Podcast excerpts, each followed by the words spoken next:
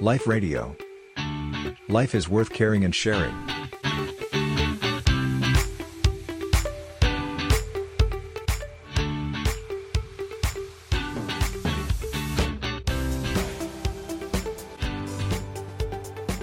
เอ่ออย่างลูกสาวดิฉันเนี่ยนะคะจ้ะไปปฏิบัติธรรมที่หลวงพ่อจรัญ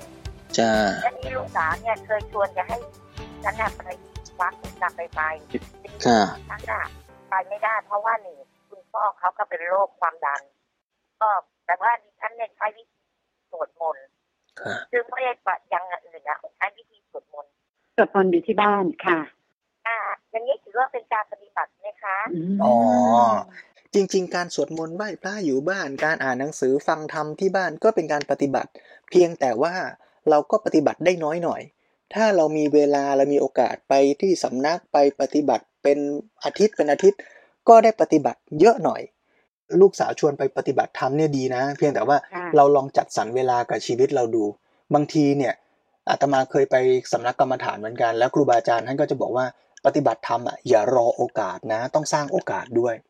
มคือมันอยู่ที่ว่าเราให้ความสำคัญหรือเปล่า ถ้าเราค่ะไม่ให้ความสำคัญเนี่ยทั้งชีวิตเราจะรู้สึกว่าเราไม่มีโอกาสหรอกที่จะไปปฏิบัติ แต่ถ้าเกิดเราสร้างโอกาสเนี่ยบางทีเนี่ยมันอาจจะต้องจัดสรรอาจจะต้องฝากงานบางอย่างกับคนนั้นคนนี้ลูกหลานญาติมิตรบ้าง เพื่อให้เวลากับชีวิตในการปฏิบัติ อย่างนี้ก็ก็ควรนะ แต่ถ้ามันไม่ได้จริง ๆ ก็ปฏิบัติที่บ้านดีไหมก็ดี จะฟังค่ะธรรมจะอ่านหนังสือบวชที่บ้าน แม้แต่เรื่องการบวชเนี่ย บางคนก็บอกโอ้ต้องไปบวชที่วัด ไม่มีเวลาหลายวัน หรือเป็นผู้หญิงบวชไม่ได้ ก็ไม่เป็นไร เราก็บวชอยู่ที่บ้านนี่แหละ รักษาศีลที่บ้าน ปฏิบัติธรรมที่บ้าน ฟังธรรมะที่บ้าน ก็เป็นการปฏิบัติได้ อย่างที่วัดยานในเวศกวันอ่าช่วงอาสาฬหบูชานี้ก็จัดกิจกรรมปฏิบัติธรรมที่บ้านเหมือนกันนะค่ะเป็นการจัดคอร์สว่าช่วงนี้โควิด คนไปสำนักกรรมฐานไม่ได้ ก็ปฏิบัติที่บ้านนี่แหละ จัดสรรบ้านเราเอง จัดที่อยู่ที่กินให้ง่ายๆ แล้วก็ใช้เวลาช่วงหยุดยาวช่วงเข้าพรรษาเนี่ยปฏิบัติธรรมที่บ้าน 5 วัน 4 คืนเลย เรียกว่าทำบ้านให้เป็นวัดปฏิบัติธรรมด้วยตนเอง อย่างเงี้ยค่ะก็เป็นการเจริญกุศลที่บ้าน ชอบคำที่พระอาจารย์ใช้จังเลยค่ะ สร้างโอกาสไม่ใช่รอโอกาส อันเนี้ยดิฉัน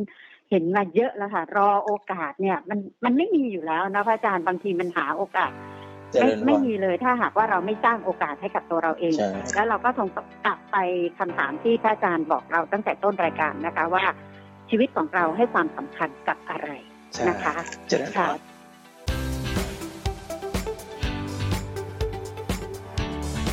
Life Radio. Life is worth caring and sharing.